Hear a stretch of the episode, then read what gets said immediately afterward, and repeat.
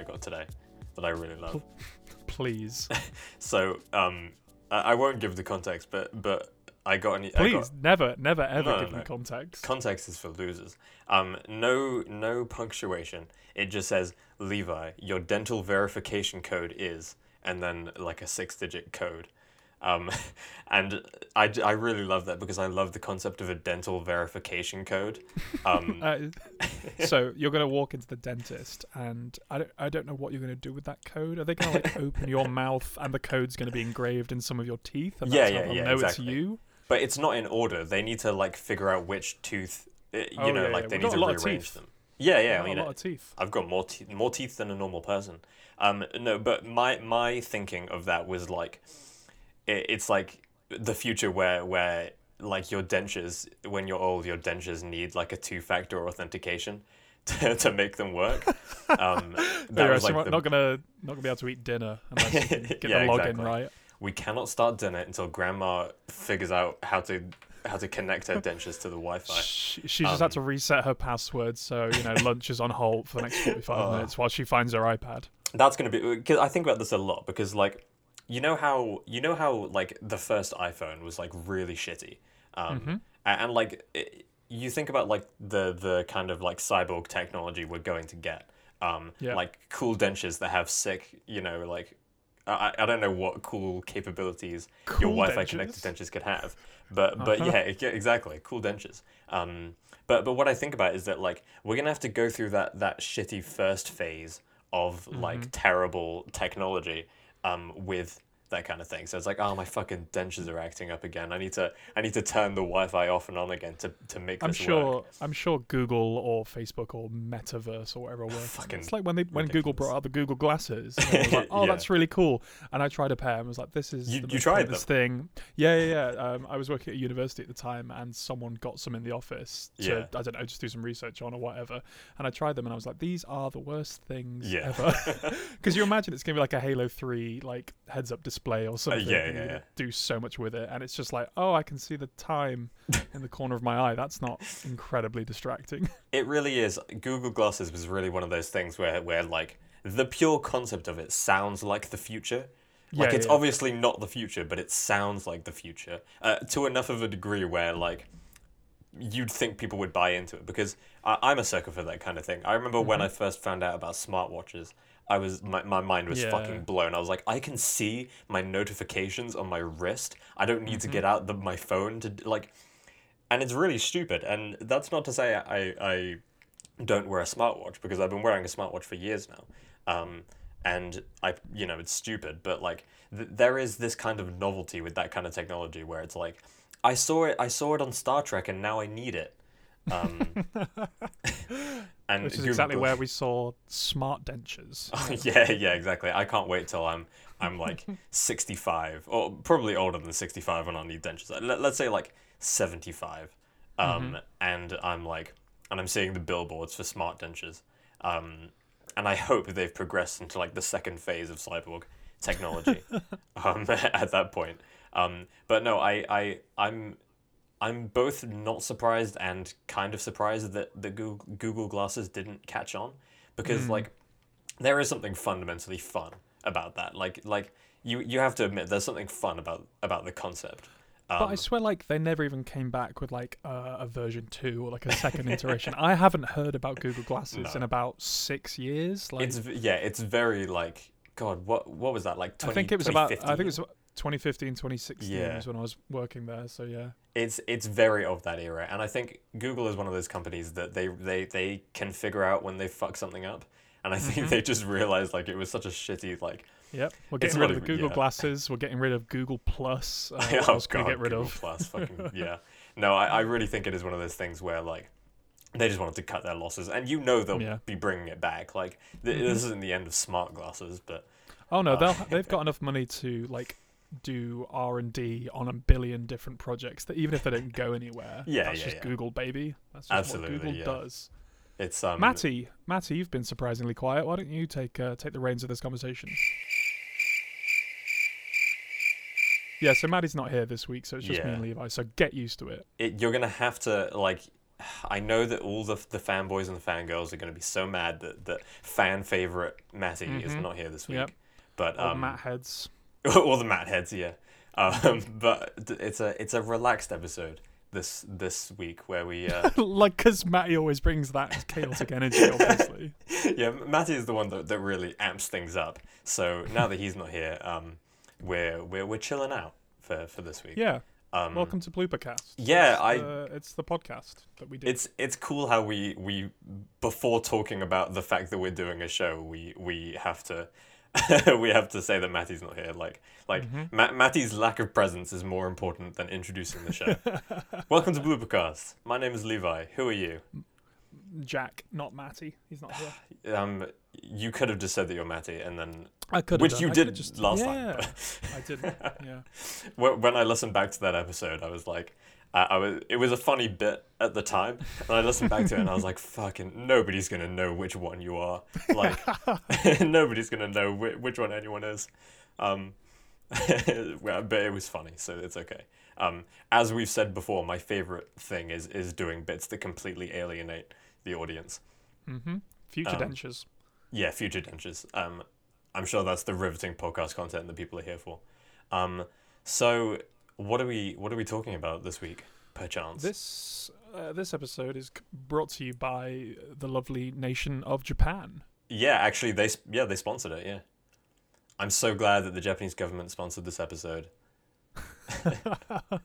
Specifically, Japanuary, the Yes. month-long movie challenge dedicated to watching films from Japan during the month of January.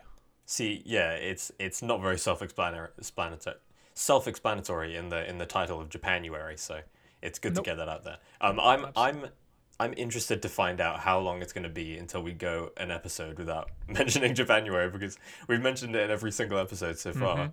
Yeah, it was Um, the build-up, it was the process, and now we're Yeah. at the final, the final curtain call for uh, Japanuary. Yeah, exactly. I mean, I mean, it seemed like a natural progression point of like, you know, Japanuary. It ever since the last year, it's been a big thing in this community, um, and and you know, everyone loves it, of course, because it's such a wonderful experience to be able to, um, to watch these movies and share that with everybody. Um, Yeah. And so, especially because we kind of started this podcast in that build up uh, towards and during Japanuary. Um, it seemed it seemed like a good a good idea to to um, do an episode about it and talk about t- talk about the movies and such. Mm-hmm. Um, Talk about them movies. Exactly. So um, I'm gonna spit out my gum. Hold on. Hey, listener, listen to this while I let my cat out who can't shut up. I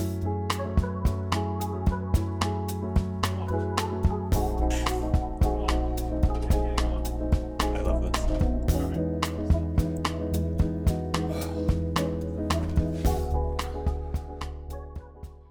Yeah. So this is the first segment which uh, it doesn't have a name and it's also got a theme song which goes here. Hey, music time.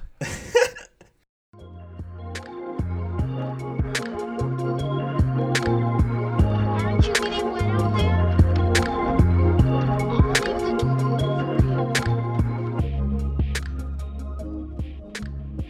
open for you. Time over. Um, Now we're back in talking time. Here's the talking time jingle. we should have just called this talking time.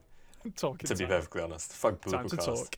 Um, so this first segment is uh, the one where we talk about uh, movies we love. So we're Mm. both gonna gonna uh, tell you about a movie, tell each other about a movie, um, Mm-hmm. and if you think it sounds cool, you can go and watch it.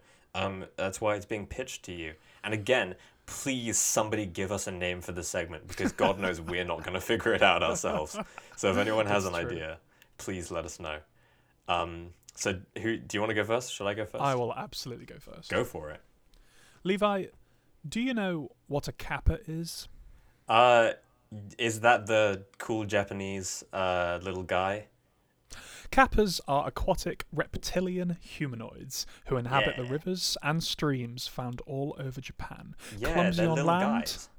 They are at home in the water, where they thrive during the warm months. They are excellent swimmers, and despite their small size, they are physically stronger than a grown man. Aren't they bald as well? Don't they have like a little bald patch?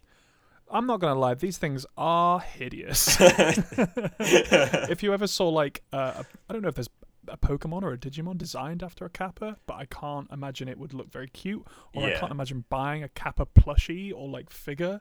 I would. Um, I think they're funny little guys. But but they So do have a bald patch, don't they? They do have a bald patch. Yeah, let's give them that. so. Let's give them credit. Yeah. You know, a little monk crown. so this is a creature from Japanese folklore that I knew nothing about, but a few friends uh, got together last week or the week before, and we decided to watch the 2010 movie Death Kappa. I saw this on Letterboxd. Yes. I I want to know more about this. I'm excited. Yeah, I think you'll enjoy this. So it's it's a kaiju movie in some senses. Uh, even though kappas are small, let's just say it gets big at some point. So it's it's uh, di- directed by Tomoo Haraguchi, who directed a few Ultraman movies. He Oh. worked uh, as a creature creator and consultant for one of the 90s Gamera films. Oh wow. Uh, worked on special effects and makeup for Bullet Ballet, which is a Shinya Tsukamoto Oh, movie, yes, di- yeah. director of uh, Tetsuo the Iron Man. Unlike your typical sort of kaiju or tokusatsu movie, tokusatsu here referring to any form of media with dudes in giant rubber suits hitting each other. The greatest Um, form of media. Yes. Literally the best genre of cinema, television, or anything. Like Oh, this yeah, is a uh, sure. this is technically a tokusatsu podcast because I am wearing a full giant reptilian uh, plastic suit. Yeah, So you do that for every episode. It's weird. It is warm in here. I'll Yeah. tell you that. And these headphones barely fit. Oh my god. Yeah. So yeah, unlike I don't know your typical Godzilla, Gamera, that sort of ilk of kaiju movie, there is so much violence and gore Oh and my God. splatter, and the body count in this film is completely ridiculous. there is so much destruction, um, and it's but it's also filmed in a way where you can look at all the models and the cities and the tanks and the planes, and you can see the wires, you can see the strings, you can tell they're all miniatures and toys, which is something I absolutely love in Japanese monster movies. When you can tell it's just a bunch of dudes in like a warehouse or like a soundstage somewhere stringing things up and making films how they should be made. God damn it. It is the most fun. Yeah. I I, hate it when a filmmaker lies to me. and yeah, that was definitely the most fun I've had during Japan this year. Was Yeah. watching uh, Death Kappa um, and learning a lot about Japanese folklore and how to make a ridiculous kaiju movie. I love that. I I. I'm a big kaiju fan as well. I'm not Mhm. like I'm not as well versed as you and, and some of the people Sure. in the in the um in the Discord just because it's like it, it's a There's a, fairly there's a billion. There's a Yeah. billion films. Yes, yes, there are so many, and my my problem was um, I, I originally got in because I, I I was reading about Shin Godzilla, and I was like, I want to watch this, but I felt bad jumping in at that point, so I was Mm-hmm. like, okay, I'll just watch every Godzilla film. But but the thing about Godzilla is that like, it's very self-referential in a way that it, it references all other like Toho kaiju movies. Yeah. So like if you want to really get into it, it's like, okay, well I've got to watch this obscure fucking movie that Ishiro Honda directed that that ties in because it's got, you know, like a monster that reappears and like it it really led me down this rabbit hole to the point where I was making this list of like every monster movie, every big monster movie in the world, and I was like, I need to watch th- these three hundred movies before I can get to Shin Godzilla, um, and so it it like it distracted me. So I'm not as well versed with with hmm. kaiju, but like it's something I, I, I really love because there's something so fundamentally fun about hmm. like you know It puts the fun in fundamental. it really does. Y- You can you can have like a terrible script and like it can you know even like the film quality can be bad, but like as long as there's a guy in a rubber suit that's just the, like a dumpy Japanese man in a in a rubber suit just beating on another dumpy Japanese man in a suit, like that's fundamentally enjoyable and nothing like even the worst kaiju films are still just just some of my favorite media ever. Um, and I specifically I saw on Letterboxd when when you guys watched this movie, and I was like, I I gotta see this. I think it's already on my watch list. Like I'm I, I, Uh, yeah, gotta you see gotta. this. I think if you're a fan of uh, the kaiju genre in general, then Yeah. this is just like 90 minutes that you can't afford to miss. And speaking of uh, Shin Godzilla, which was directed by uh, Hideaki Anno, uh, he actually has a cameo in Death. oh Kappa, wow, really? A very brief cameo as like a sort of Nazi army enforcer. oh my god, that's amazing. Yeah, that guy I gets don't around. wanna give- he does get around. He's, He's a in everything. boy. and like n- barely anyone has seen this movie. It's like it's got like a, a two point something on uh, Letterboxd. You know, That's IMDb awesome. reviews are always trash. Yeah. And like we were watching it, and I'm like, this is like what kaiju movies are all about. There, Yeah. There's no doubt in my mind that this thing is not getting five stars from me. well, I'm I'm also I love the concept of that because I you know I'm a big horror fan, um, and I Mm. love the concept of a kaiju movie that really leans into the gore. Yeah, yeah, yeah, Um, yeah, yeah, absolutely. Like it's like uh, sort of tongue in cheek, like Peter Jackson gore. In Yeah, that it's like yeah. splatter heavy and whatever, but uh, like it's done so well. I love that. I I'm I'm so excited to watch this. I might try and fit it in before the end of January. Um, nice. I just I, I I really do love that concept. Um, thank you for sharing. I really I Mhm. really love. That. What that. about you? What have you Well- been watching recently? so since it's the end of January, obviously I had to pick a Japanese film. Um, it's not a movie that I watched this month, um, just because I, Oh, okay. as we'll talk about later, I have a very very small list of, of I didn't watch a ton of Japanese films this month. Um, but I thought it would be on brand to talk about a Studio Ghibli movie that I love. Um, Yeah. So Jack, tell me, uh, what do you know about From Up on Poppy Hill? I have not seen this one actually. Yeah, I would like to see it. It's not. Uh, it's not a Miyazaki. It's Um, is a Miyazaki technically. Oh no, sorry. It's is it Goro Miyazaki? It is. Um, Ah, okay. so, um, From Up on Poppy Hill is, is the second film from hated Ghibli director Goro Miyazaki, um, primarily known for Hated by his own father. hated by his own father first and everyone else secondly. Um, he so he's primarily known for Tales from Earthsea, one of Ghibli's most hated movies, and and the Witch, Ghibli's most hated movie. Um, the the recent 3D Ghibli that um, everyone is is is pretty mad about. Um, so Goro Miyazaki has a, a pretty bad reputation with Ghibli fans, especially in the West. Um, and as some of you may know, I have a lot to say about this topic. Um, So if you're interested in learning more, keep an eye out for my upcoming video on Goro Miyazaki and Earwig and the yes, Witch, please. which is coming soon. TM, um, as it has been for months, but I promise I'm I'm getting I'm getting there. It's it's it's in, it's on the way. Um, so anyway, the the movie that often gets left out of discussions about Goro is From Up on Poppy Hill. It, it's it's not the deepest cut as far as Ghibli films go. You know, there's you can go really deep with like this is the weird obscure um, Miyazaki movie that that like technically technically was before. Um, uh, before they founded Ghibli, but then it got released under the you know that kind of thing. Um, but it's it. I think because From Up on Poppy Hill is generally well liked, it doesn't fit the Goro Miyazaki's awful narrative. Um, so it doesn't get as much attention and, and love as I think it maybe deserves. Um, so From Up on Poppy Hill, it's a 2011 film written by Goro Miyazaki's father, Hayao Miyazaki. So it technically is a a, a Hayao joint. There we go. Then. Um, a higher a Miyazaki joint. yeah, Miyazaki joint Miyazaki joint. yeah, exactly. Um, and he wrote that alongside Keiko Niwa. Um, the film, it's a love letter to 1960s Japan. Um, It's also not the last Ghibli film to have an incest plot. Um, it is oh, the whoa, first. whoa, whoa, whoa it is the first. It is not the last. Um, Back up a second. to almost have an incest plot. Okay, there's not an incest plot. Almost.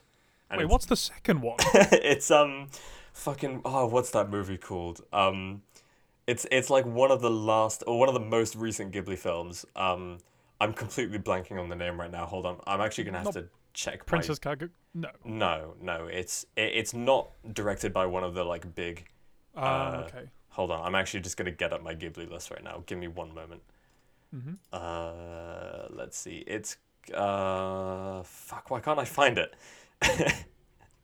There it is. When when marnie was there is what it's called. Oh, from okay. from uh, 2014 um almost an incest plot. Uh not quite um so anyway it- anyway in from up on poppy hill um, a bunch of high schoolers unite to save their school's clubhouse from being demolished um, it's a really lovely film about being a teenager and all the weird shit that tends to happen at that age like almost incest Oh my god. um, and and it, the film also functions as a, as a gorgeous period piece. It's an ode to a very specific time period and, and life circumstance that doesn't exist in the same way today. Um, Additionally, something I, I kind of touched on last episode when I was talking about the Animal Crossing movie. Um, This film epitomizes Ghibli's ability to find beauty and magic in the otherwise mundane. Um, from Up on Poppy Hill isn't a fantasy film. It's pretty much as far from fantasy as Ghibli gets. Um, but I think it's every bit as magical as a film like Nausicaa of the Valley of the Wind or, or Castle in the Sky. Um, I can't get enough of the scenes where, you know, it's dusk and the two main characters ride through the quaint town on a bicycle. Um, it's got this idea of ma, quiet moments, um, you know, just it's got that down completely. Uh, I really love it. That's it. That's it. I, I, think uh, this is one of the. I think they're on Netflix at the moment in the UK. yes, yeah. Um, and it's. I think I'm. So, and I've I recognized the plot, and I think I've started this movie yeah. and not been in the mood for like how still, slow, quaint it is. As you say, it's not a fantasy movie, and I've definitely um seen the first sort of 10, 15 minutes, but I haven't actually finished the film, and I do need to see this because Yes. um, Goro is like. Mm, one for two for me because like I kind of like Tales from Earthsea. Oh, it's a fucking awesome film. Yes, I'm glad you agree. Um, because I'm a, a big fan of the books and uh, it, like the world building in that film is Yeah. fun. it's also it's just a very a- gorgeous film. Goro, you say what you want about the guy, but he knows how to make um, landscapes and, and environments. Mm. He's Oh yeah, the very good at that. backgrounds, the Yes. background designs, and like the lighting and stuff is Absolutely, very yeah. good. It's gorgeous. Um, yeah, I, I mean, yeah, as you say, it's it, you need to be in the right mood for a film like From Up on Poppy Hill. It's it's Mm. uh, Ghibli. It, it's in the same vein as like My Neighbor Totoro, for example. Like that that movie, it has tension, obviously, because uh, any movie needs to have tension. But Mm-hmm. um, it is slow and it's it's reflective, um, and it's you know when you when you want to watch a Ghibli film, you could watch something like Howl's Moving Castle, for example, which is a lot more fast paced. There's a lot more going on at any given moment, and it still nails the idea of ma, the idea of, of quiet, of, of downtime. Um, but it does it in a way that where it's kind of in between big things. Uh, yeah, I think that's the same with most of the uh, of the Ghibli films. yes, absolutely. they are they are known for their sort of quaint, quiet moments where it is just the landscape and the environment in general, or just you know characters sitting and being. exactly. But as you yeah. say, they are tucked between these either you know action set pieces or you know really mystical fantasia yes, elements. yeah, hundred like, percent. think, like Kiki's Delivery Service is like ninety percent chill vibes. Yeah, it's just vibing. Yeah, hundred yeah. percent. That I'd say that's probably in my top. Well, it's hard to rank the Ghibli films in general, but would you would you say you had a favorite? I do. It's um, it's Whisper of the Heart, hundred percent. Ooh, Um, nice. you know, I, I love I, I love all Ghibli films uh, except for um, um, I can't I don't know why I'm blanking on Ghibli film names at the moment. Pom Poko. Which one? Um, Oh yeah, I yeah, yeah. I fucking hate that film, but but uh, you know I Ghibli is fundamentally enjoyable, and, and you know it's Mm. obviously not for everybody, but like. It, I agree that it is hard to rank them. That hasn't stopped me. I do. I, I have a very explicit ranking, um, but um, the the problem with ranking Ghibli films is that like the vast majority of them are like four point five stars or or you know four stars. Um, yeah. or higher because I just I love those films so much. Yeah, the the thing about from from Up on Poppy Hill is that it's while a lot of Ghibli films nail that that idea of like fast paced, slow paced kind of fluctuation. Um, Mm. From Up on Poppy Hill is a very slow movie and it has tension and it has you know like areas where things ramp up. But for the most part, it is a film that is about the vibes. Um, I think very similar again to Kiki's Delivery Service, like you said, where it, it's it's very much about the vibe, um, and Mm. I I really appreciate it for that. It's a it's a film I love a lot. Yeah, definitely have to check that out. Speaking of uh, Ghibli, I uh, composed this small piece of music this afternoon inspired by the works of Ghibli. Listen to this. Oh, that's awesome.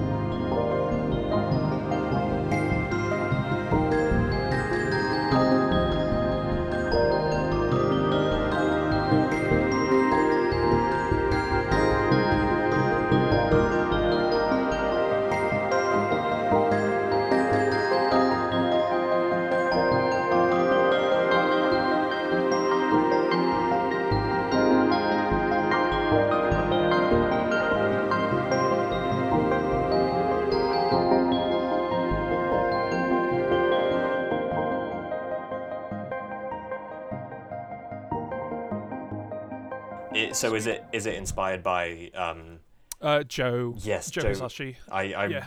I did I knew his name but I didn't want to say it and then pronounce it wrong. um, that's that's awesome. I there's there's something really interesting to me about his um, uh, his style and and Mm. specifically because I was I was reading into it because for my um, my Earwig the Witch video, um, I talk about how that movie um, has a, has a fantastic soundtrack, like a, a genuinely amazing soundtrack that completely turns that on its head. Like the the Mm-hmm. the, the ideal Ghibli soundtrack is a is a Joe Hisaishi um, joint. Um, it's Yeah, yeah. like that's kind of the gold standard because he he works with Miyazaki um, on pretty much all of his films.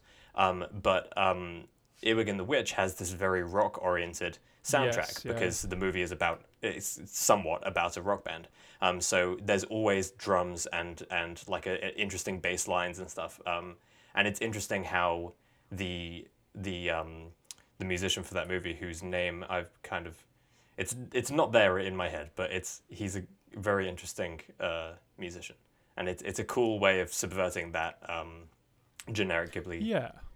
Idea. Which is which which makes sense because you know they're branching out into their first 3D animated movie, yeah, so they're sort of they're breaking traditions in that sense. So I think it makes sense to bring in new audio, audio elements as well. yeah, absolutely. It's it's the thing about Earwig and the Witch. Again, you can say what you want about it, um, and there is there is stuff to criticize, which which I I'm I do, um, and you know I have my problems with it, but it's very much a it's a new it's a new era, and Ghibli needs to change because you know they they already almost closed or did close for Yeah, a yeah. while. I don't know. Well, Um, Hayao Miyazaki already, already retired, and it was Yeah. like, oh, en- end of an era, and he was like, well, Yeah, got one yeah. more. I think he's one of those I people that just can't more in the stop working. bank. So he, he's well, just like. You watch any of those, uh, watch any of those documentaries about him and Yeah. the studio, and it's just like all I want to do is draw pictures of planes, pet a cat, and smoke endless cigarettes, yeah, and hate my son. and That's- hate my son. yeah. That's number one. yeah. Num- number one, hate my son. Number two, draw planes. Number three, smoke cigarettes. and then the cat, maybe tied. Maybe the cat. Yeah, Yeah. yeah. yeah. Um, and yeah, no, it's it, he. It, uh, again, brain not working. Um, but yeah, I think Ghibli really it, it needs to diver- diversify itself like that. And so again, say what you want about Earwig and the Witch, but it takes a new direction and it does something bold. Um, and in my opinion, it it works well in a lot of ways. Um, and it also is very fundamentally a Ghibli film in a lot of ways. But again, that's something I'll get into um, in the future. Cool. Yes. So now it's time for the second segment, perchance. It's it's we're listening to your faxes. No, text. no, emails. Here Emails. That's the one. And it's got a theme song too, which w- will go here. Oh, let me just pick up this bass guitar and.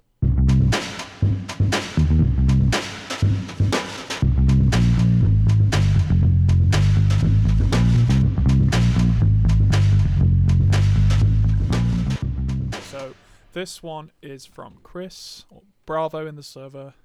Um, this is the shortest email I think we've ever had. Yeah. Sion Sono. Full stop. P.S. P.S. For real, the man is a trip. Uh, marath- marathoning this guy's filmography made me watch some incredible gems and some absolute crap. But all of it was bizarre as hell. So thank you, Brazy Benjamin, for creating Japanuary last year and thrusting this man into my life. Sono makes some strange pictures. This, that's the end of the email. Thank you, Bravo. Thank you, Um, Bravo. Sono does make some interesting films. yes. It, Uh, he's some a crazy films. I've only seen a handful. I want to say. yeah. I'm I'm pretty lacking. Uh, I've only Hmm. seen uh, Love Exposure and Anti Porno, um, both Ah, films that yeah, I yeah. absolutely love. So I've not delved into his his less beloved work. Um, but I will fully agree that uh, um, what did what did Bravo said say? Um, yeah, bizarre as hell, incredible gems. Uh, for real, this man is a trip. Uh, that's what I was thinking of. A hundred percent Mm. agree. Well, that's the thing. Um, Every I, I've seen. I'm checking his Letterboxd now. I've seen five of his films, and every single one of them builds up, and then he'll pull a rug from underneath your feet. Yeah. is a term I like to use when talking about him. Just because um, I, it's just like unconventional storytelling that Yes, works in yeah. such a, a strong way. I watched uh, Why Don't You Play in Hell recently, which is Oh, essentially yes, an ode yes. to filmmaking and fan filmmaking, and it's also like a Yakuza epic and Yeah. like a swordplay epic, and it's also a homage to Bruce Lee, and it's all these things, and it's like you're watching it and you're trying to absorb as much as you can uh, at the same time. Yeah, and Same with like Love Exposure, which is Yeah. like four hours long, and you're watching it, and you're like, this is like eleven movies in one. I fucking love that movie so much. Um, yeah, I mean the the thing to me about about Sion Sono is that is that um, it's very hard to be original. Like just in general, especially as an artist, it's hard to be original. And I feel like a lot of wonderful films that are very original, eh, you can only do it once, and then the the filmmaker either they iterate on that one idea that they're good at, or the rest of their filmography is kind of lacking in that way.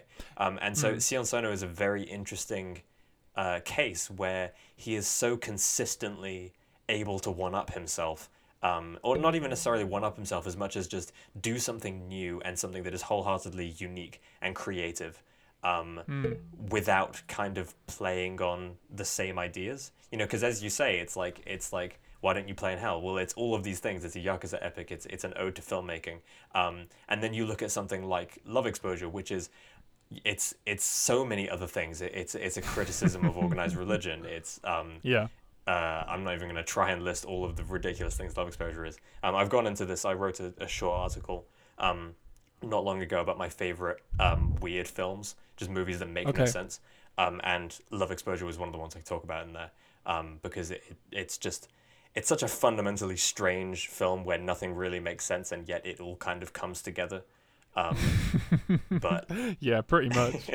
yeah, I just and then he's still going. And then last year he made a film with Nicolas Cage. Yes, like, which I haven't seen yet, but I'm really excited to because No, I love I haven't Nicolas seen Cage. it either. Exactly. I don't. I didn't. so yeah, he I, I think. you go. Yeah, I, I'm not sure how good the reviews were for that movie, but but I'm interested mixed, m- mixed at best. but um, I don't know. You got Nicolas Cage in like a samurai setting. Yeah. that's fine with which me. is fundamentally an interesting concept. Like it's kind of it's got to be.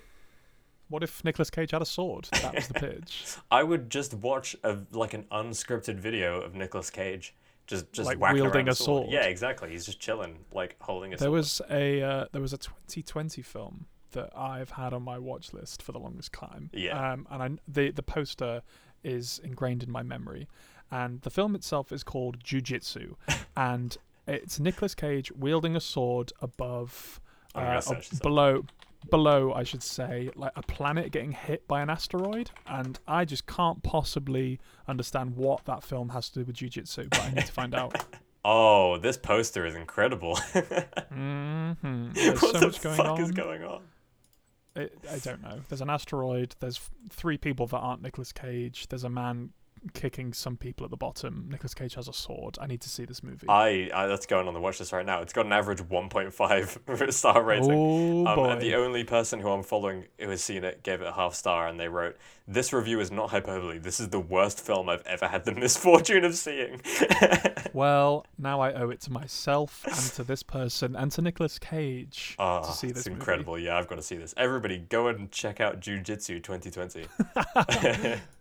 um, Right, anyway, re- thank you, Bravo, for uh, Thank you, Bravo. for this. So I'll read this next email. This is from Lydia, um, and they write. Uh, so first, at the top of the email, they write that uh, I had recommended them Tetsuo the Iron Man a few months ago. Uh, they wrote it's very visually creative and deliciously fucked up. Um, and Let's put it on the poster. Put it on the Yeah. poster. um, yeah, I'm really glad that you enjoyed Tetsuo. It's a wonderfully fucked up movie, and I love it. Uh, the guy's got a drill dick, which is the the best um, pitch you can ever give for a, a movie. Like, the guy's just got a drill for a dick. Good for him. Um, but then the rest of the email, Lydia writes, um, uh, this last movie uh, is a movie I recommend. It's Angel's Egg, directed by Mamoru Oshii. Hope I pronounced that right. Uh, this movie struck a deep chord with me. It's super dark and surreal. The, the use of silence where there could be instead musical dialogue is very effective. I can't say it captivated me from the start, but I was too mesmer- mesmerized to look away. Um, the themes of this movie affected me deeply and made me cry more than any movie ever has before. It's such a beautiful piece of art. It's it's free on YouTube too. Uh, thanks for your time, Bloopercast. Have a free Luna. And they add a picture of their cat Luna, um, who is adorable and staring into the void. Um, obviously, nobody else can see this photo, this, this photo, but um, Luna is sitting and like her pupils. Looking. Yeah, her pupils are very, very dilated. Um, is dilated big or small? Did I fuck that up? Anyway, she's staring, and her tongue is very slightly uh, out, and it's very cute. Um, I'd be lying if I said I understood every element of Angel's Egg. it's a film I watched a few years ago. Have Yeah. you seen this one? I haven't actually. I I'm. It's another film that I really want to fit in before the end of Japanuary. It's Um, incredibly like dense and philosophical. Yeah. In this dark sort of fantasy landscape and a lot of it is just sort of dialogue and very slow moving scenes but it is quite captivating in this sense and it's one of those films that everyone will have like a different interpretation Yeah. and um, takeaways from Oh, I so love it's that. really yeah. interesting to see that and Oshii is an animator director in general who makes just incredibly thought-provoking films Yes, yeah. I that that that is a really good pitch for me actually. I was already interested, but but my favorite kind of films are films that um act as like a kind of litmus test for who is watching them. like Mm, yeah. what you take away uh, or like a Rorschach test, what you take away from the film is completely different for each person. The film I always think about Sure. with that is um Symbiopsychotaxiplasm. Um oh yeah yeah which uh, partially I just like saying the name of it. it's a really Mhm, fun i'm glad you did yeah um uh, it's one of those films where it's just like there's it, everybody will take away something completely different from this experience um, Mm-hmm. and what you take away says a lot about you as a person. Um, and so that's a, I think that's a good pitch for Angel's Egg um, just as far as like I'm interested in in you know seeing what I will take away from this. Um, and I also just love surrealism and I love I love the pitch. It's super dark and surreal. Like yeah I'm interested. And you love love massive eggs. Yeah, well, I mean, maybe God, perhaps God is an egg. Um, uh, god is a dj thank you, Lydia, for the email. Re- much thank you appreciated. Uh, why don't you read the Ne- next email, Jack? Next up, we have another animated film. This is from Kevin. Kevin writes One film that has really struck with me is Vampire Hunter D Bloodlust. The art direction is so ornate and gorgeous, and the action sequences flow beautifully. Such an incredible atmosphere. The movie is like a goth western, and it's uh, a joy to watch. Yeah. Um, also, again, not a movie that, that I've seen myself. Um, And also a movie that Jack has seen. yeah. Um, So this is the sequel to uh, Vampire Hunter D, which I think was uh, like 1995, and this one was about 2001, 2000. yeah, about 2006. Uh, I, I completely agree with all that um, in terms of the art direction and like it's a hybrid of like gothic horror and like a western. It's um, from the director Yoshiaki Kawajiri. Kawajiri. Yeah, so he did um, a few of my favorite uh, anime films that are all incredibly sleazy, like really depraved, really dark, quite disgusting in parts. Yeah, Uh, uh, and he did a, a few segments in Animatrix. he did. I'm looking at that right now. I love the animatrix. Um, so he did Ninja Scroll and Wicked City, which are two very R-rated animated features. yeah. Yeah, the world building in uh, Vampire Hunter D is slight but effective, and it creates because it's, it's like a dystopian future sort of thing, Yeah. but it uh, all feels very lived in, but shrouded in mystery. And there's like some awesome creature designs, and like as he says, the action sequences are really raw and aggressive and very well done. Yeah, absolutely. And sometimes you're in the mood for an angel's egg, and sometimes you're in the mood for a vampire hunter D bloodlust, which is just hack 'em, slash 'em, and just enjoy some depravity. Yeah, yeah, absolutely. There, there's there's very much room for both, and, and kind of what you said. I think something that um, animated films and especially anime um, kind of need to nail to be enjoyable is very lived in. Um, I feel like Mm. a, a, a bad pit that a lot of animated films can fall into is kind of only going for the essentials, and as a result, not feeling very, very robust almost. If you know what I Mhm. mean, it, it kind of like it falls into a trap where it's like, okay, well, we see these characters and we see these these these bare bones environments, but you don't get a sense of a broader world. Um, and so that's that's something that I really value in an animated feature to be able to feel Mhm. very lived in. Thank you, Kevin. Much appreciated. Thank you, Kevin. Um, so I'll read this next email. Uh, so this is this is another email from Thea, um, who sent in an email last week, last week, last episode, um, and we needed to have uh, our wonderful friend Samantha come in and pronounce the name for us, because we couldn't pronounce it. Um, so I feel very very bad. So sorry, Thea, but thank you for sending in another email. Um, so Thea writes, "Hey guys, um, Thea," and then she writes, uh, "Thea, like Leah, I believe in you." Um, my favorite Japanese movie is Battle Royale 2000. Uh, it was a strange trip to experience, and it was essentially Hunger Games but fun to watch. Um, I can't tell you why I enjoyed it enough to watch it five times in a week, um, so as to watch it with everyone I knew, but I did. Um, uh, it was intense but somehow fulfilling. Plus, who doesn't love a band movie? Thanks for reading, Thea. Um, yes, thank you, Thea. Thank you for the email. Um, I love uh, essentially Hunger Games but fun to watch. yeah, I have. I'd agree with that. I feel bad I because haven't seen. again I haven't seen Battle Royale, but Have you not? Oh, I man. haven't. It's it's it's again one of those movies where it's like God, I I should have seen this by now.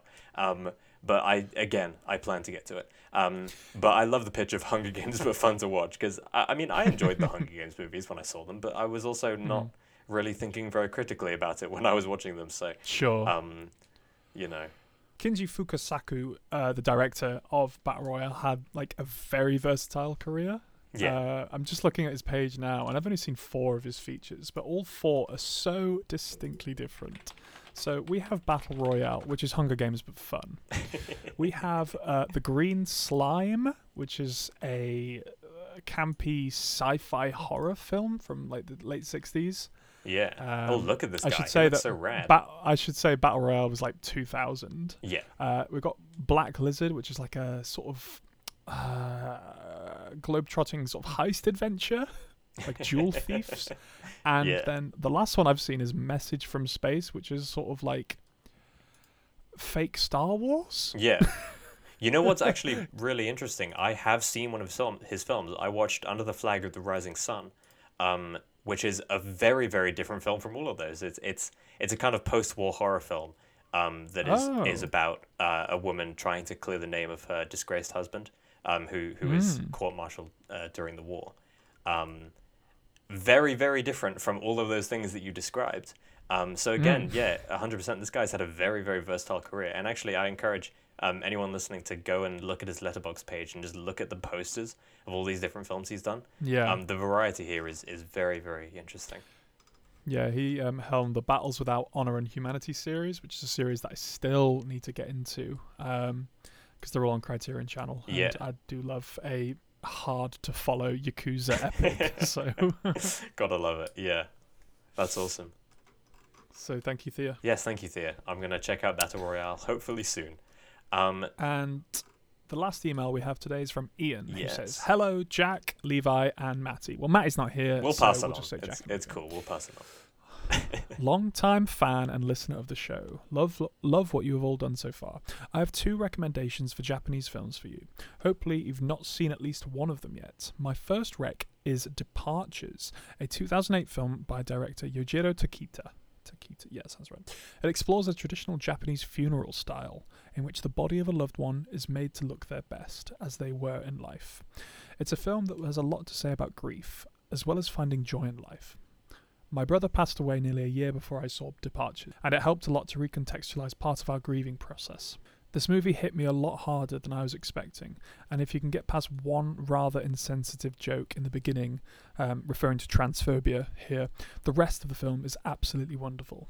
The score is brilliant, there's lots of cello, as the main character is a cellist, and the sound design in general is immaculate.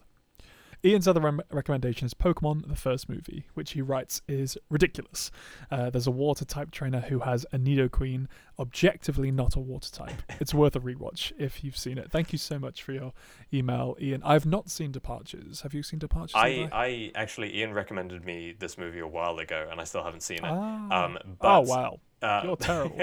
but I've, I've, it's one of those movies that's on my watch list that I look at fairly recently, uh, fa- fairly, fairly regularly. Sorry, um, and I see it there, and I'm just like, huh.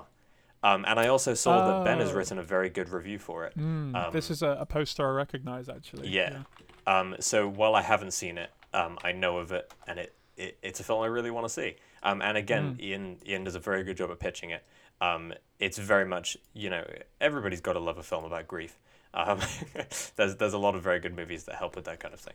Um, and paired with that and consistently very high ratings from uh, my friends, you know, it's a it's a movie I want to I, I got to check out. Mm. And Pokemon, the first movie, that was just, you know, that's such a cultural touchstone for, Yeah. you know, uh, especially my generation. Uh, I think not like that's actually the exact 55-year-old man, phrasing but, that Ian uh, used, uh, cultural touchstone. Oh wow, Um, jeez. Yeah, Ian, are you me? Am I Ian? you might be. Oh dear. Um, Um, I actually watched it very recently. I watched it this month, actually. Uh, only a couple wow, weeks for. Japanuary. yeah, yeah, it kind of is. Japanuary. Um, it's it's a movie. It's I wouldn't call it a good movie, but it's a it's a very fun. Well, that's movie. the end of the podcast. That's the end of the podcast and my friendship with Levi Goodbye, everyone. Yeah, I've not seen this film in a thousand years. Um, I I did see the awful uh, re- remake, remake, that was yeah. made in like uh, like a really awful 3D plasticine style. Yes, yeah, I've which seen dropped on stills from it. Netflix two or three years ago. Yeah, Which ba- it's it's basically a shot sh- shot for shot remake with updated animation, and it is horrible. well, But- yeah. I mean, I decided uh, I'm not like the biggest Pokemon f- fan in the po- Pokemon. You can tell that I'm not the biggest Pokemon fan in the world because I it's called it. Pokemon. um, yeah, I'm not the biggest Pokemon fan in the world, but I was interested in. uh, there's something about the Pokemon movies that is just so like present that I and like I've I've only seen a couple of them really. So uh, with my friend Coco, we started rewatching um, or- just watching for the first time uh, all of the the movies. Um, and something interesting that I found out actually at the um, at the same time is that so there's like one guy who's directed most of the Pokemon movies. Um, Oh, uh, Yu Yuyama.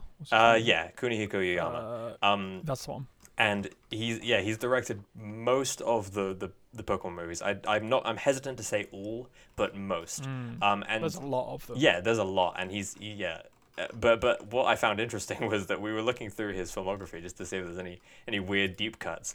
Um, and so I was just scrolling down on his on his um Letterboxd page, and right at the bottom, the third from the bottom film, uh, is is a, a two part anime OVA called The Weather Report Girl.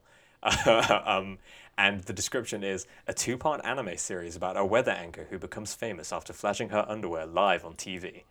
Um, Oh no. so directed by the the beloved Pokemon director, um, is this weird, weird sleazy anime. We've all got to start somewhere. We've all got to start somewhere.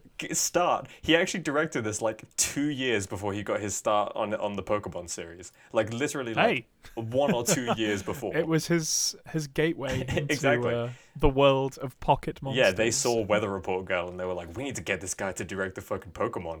Uh, Get this man a. Pikachu stat. exactly. Um, and we watched the full thing, by the way. So um, it's I've just read your uh, one and a half star review. yeah, it's if anyone wants to read my one and a half star review, search Weather Report Girl. Um, it's yeah, it it was an interesting ride. That's all I'll say. Um, but I just thought it was really funny that it was this guy. You look at his Letterboxd page, and it's like, okay, you know, he directed Pokemon. He directed a lot of Pokemon. You know, he's done some other kind of anime stuff. Um, he he did like a um, fucking where is it? Um, He's done like some Three Musketeers. that's what I yeah, that's what I was gonna say. He did like a Three Musketeers jam, um, and then and you scroll far enough down, and it's like, oh yep, yep, that's Weather Report Girl Yeah. for you. Well, well. And in today's weather, Matty with the weather.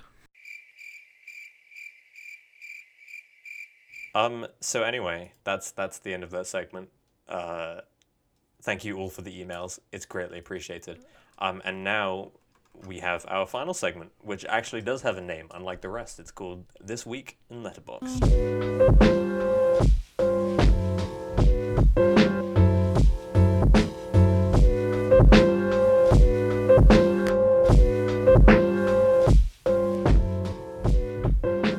Well, so I've got my list of, of films I watched for Japanuary. Um, now that we are at the end of Japanuary, which I think was meant to be the point of this episode originally, but we kind of didn't touch on that. Um, now that it's the end of Japanuary, the final day of Japanuary today, assuming that this is out um, on the day that it's going, it should be out. Yeah, Um, Jack, edit this. Yeah, Jack, edit this. Um, it's the end of Japanuary, so let's talk about the films we watched for Japanuary. Um, Let's do it. A quick fire round. yeah. So I um I only watched I need to count quickly six movies for Japanuary. I'm gonna try and fit in a couple tonight and tomorrow. Um, but one actually one that I, I think would be very fun to talk about. I don't know if you've seen this or not. Uh, Noroi the Curse.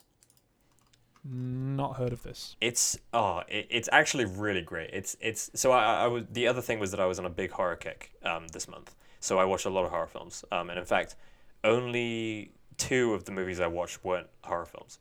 Um, but so Noroi the Curse is a kind of found footage uh, movie. It's from two thousand and five, um, and it follows this. It, it, it's one of those found footage movies that does the pomp and circumstance of like um the, we found this tape and the the creator mysteriously disappeared you know that kind of thing um so the the the guy in the movie created this documentary about um an ancient demon called the Kagutaba um and he mysteriously disappears after it's finished and you get to watch this documentary that he made um and it follows this this this fantastic story about uh, ancient demons ectoplasmic worms um, psychic children. Um, it's it's just fantastic. It's it's one of my favorite found footage movies that I've seen. You know, obviously found footage, it's very hit or miss. It can be really really good when it's good and just awful when it's awful. Um, but Noroi the Curse is is a really good example of using that kind of limitation almost that you put on yourself um, to your advantage to make something that is wholeheartedly, genuinely very terrifying in, in certain scenes. Um, when there's you know there's there's there's you know fetuses de- you know fetuses crawling around and stuff. Oh boy. it's a good movie. I have just add I have just added it to my watch list and read your review. So awesome. I I I think I I I don't have a good uh like meter yet on on exactly what kind of thing you'd enjoy, but I think you'd get a kick out of this. Especially I I don't know what's your what's your opinion on on found footage in general. see, I don't like I don't like your paranormal activities. I don't like them at all. But I do like the 2008 film Cloverfield, Oh, which is Cloverfield essentially rips, yeah. uh, Oh, thank God! Finally, someone, which is essentially uh, an anti-kaiju kaiju movie Yeah. filmed on like a found footage uh, format, which I love very much. Not entirely because it's a found footage movie, Yeah. mainly because of like the uh, ARG and stuff Oh, around yeah, it, yeah, in terms of the awesome. publicity and promotion and J.J. Abrams' mystery box and the sequels. Yes. And is this a sequel to this? Is this thing? And like, I just know it's a monster movie. Come on. yeah, I mean, you kind of got to love it on that premise alone. But Mm. I, I think uh, the important thing is that uh, found footage is one of those things where it is not fundamentally interesting in itself. Um, it needs to be an interesting movie before it's an interesting found footage movie, if that makes sense. Um, yeah. And Cloverfield, I think if yeah, sorry. if you have if you have a found footage film, you have to like use it to a very good extent. Yes, you have exactly. to like prove you have to prove your worth to make this found footage hundred percent. Yeah. Um, and so Cloverfield is like it's a fundamentally good movie, which makes it a fundamentally good um, found footage movie. Obviously, people don't agree necessarily that it's a good movie. Um, I personally think it's awesome. Um, but yeah, um, Noroi the Curse I think does that very well because it's an effective horror movie. Like it's got very very interesting. It's one of those horror movies that has this very interesting line of um, of thinking and th- this line of like history within the movie that is very slowly revealed as the film goes on, and little threads from the beginning start to make more sense as the film progresses, um, and and becomes more horrifying when you realize the reality of what's going on. Um, and I think I think that is fundamentally interesting in and of itself, and therefore it becomes a good movie. And the found footage aspect is just an angle that kind of adds to the mystery of it. Um, it, it kind of it gives uh, a good found footage movie like that, especially from the 2000s, where it's like this kind of grainy ass footage. Um, it really brings you back to like creepypasta type stuff on the internet, where it's like Yeah. you can't quite tell if this is real um, or if it's if it's specifically made up to be fiction or like you know the all the photos and stuff are grainy and it's on like a website where all the background is dark and it just makes you kind of scared. Um, it invokes that similar kind of fear, which I, I really value.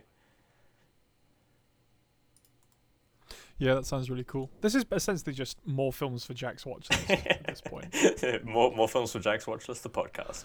Um, Uh, yeah, I watched. Well, do you want to take a stab at how many I watched this this this season? Well, of Japanuary. last we checked in, you had seen forty five movies. Um, Yeah, but less I than- was slacking on Japanuary. Yeah. Less less than forty five. Yeah. It was it was well it was 45 I was going to say less than halfway into the month. Um, as you say you were slacking on Japanuary fair enough. My guess, my estimate, um, I'm gonna say, I'm gonna say, I'm gonna be conservative. I'm gonna say thirty-three. Oh no. well, maybe actually, maybe by the end of Japanuary it will be, but I'm currently on 31. 31. Okay, I was pretty close then. I was pretty. I was gonna say 30, Uh, which would have been closer. like this, this is um uh, generous numbers because some of these are rewatches. Like I rewatched uh, Tokyo Drifter Yeah. and Shin Godzilla because I wanted to show my brother Shin Godzilla, which Oh, still awesome. slaps. I'm. I'm uh, still haven't think- seen it, but I'm excited. I'm going through the Zatoichi films, uh, the blinds, uh, blind masseur Samurai. So I watched about four of them this awesome. year. Um, I watched a couple of animated movies, as I discussed a couple episodes ago, or last episode, like that Sherlock Hound Yes, uh, yes, Miyazaki yeah. joint. But the film I really want to highlight here, Levi, how much of a sports fan are you? Oh, what? Sorry. Sport, Sport. sports, yes. I like every time you say it, something about the cadence is like cutting out on Discord. So I, I'm still sport, like like football, per example. Yes. Yes. Okay. Sport. Um. I'm. I. am not the biggest sport fan in the world. I like. I like Well- tennis. Okay. What about a, a sport movie? Um. Actually. I haven't seen many, but there was there is an anime series um about swimming called Free, which I really really loved, and I can't swim, which is is a, an interesting kind of aspect to it because it's like these people competitively swimming, um, and I'm like, oh, I can't do that. Sorry. Um, but I'm I'm partial to a sports film. Okay, well, I want to talk about the the best Japanese sports movie ever made, and it was made in 2006. Okay. And Interesting. guess how many guess how many people on Letterboxd have seen this? Oh, the fact you say that, I'm gonna say like 153, 83. 83, So even lower. Wow. this is the 2006 masterpiece by director Minoru Kawasaki, and it is called Crab Goalkeeper. Crab goalkeeper. That is a that is a a fucking Now, fantastic. Na- oh yes, I know this- this. This film poses the question: What if a crab was a goalkeeper? and the results are just fantastic. Sorry, is- can I quickly just read the uh, in the in the description? Oh yeah, I've seen some of those movies, I need so to I need to read this description. Sorry, it says from Minoru Kawasaki, the director of The Calamari Wrestler, Executive Koala, The Entire World Sinks Except Japan, and The Rug Cop. the Rug Cop comes the epic story of a giant crab who washes ashore, befriends a boy, finds love, and becomes a sport legend. The film has been described uh, by Kawasaki as being like Forrest Gump, dot dot dot, but with a crab. Fo- Forrest Gump wishes it was this good. Now, That is incredible. uh, this is no hyperbole. This is the best sports movie I've ever seen. the humor is good. The sports are good. The crab costume is incredible. Everything about it. Like Holy you, shit. I, I will pay people money if they watch this and don't get something out of this experience. um, especially if you watch it with a, a close group of friends who are relatively indifferent to sports in general, yeah, but love people in massive uh, crab costumes. fucking uh, awesome across the board. I, I I've definitely seen this poster. Maybe I saw this when you when you guys had seen this, like on Letterboxd. But ju- just an amazing, like, great poster, great concept. Your pitch is is is fantastic. Um, I'm I'm so I just love this so much.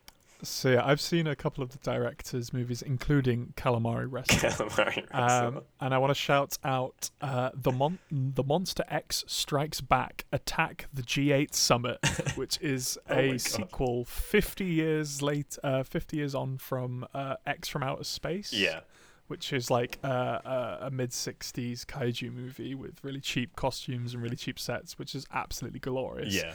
And think I maybe this one is like a, a satire of like mid 2000s politics. It's awesome.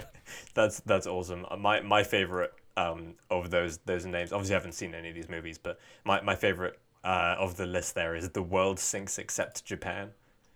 I, yeah, I, I, I mean, I'm going to see them at some point because, of course, I. I mean, just looking at these posters, you fucking got to like executive koala.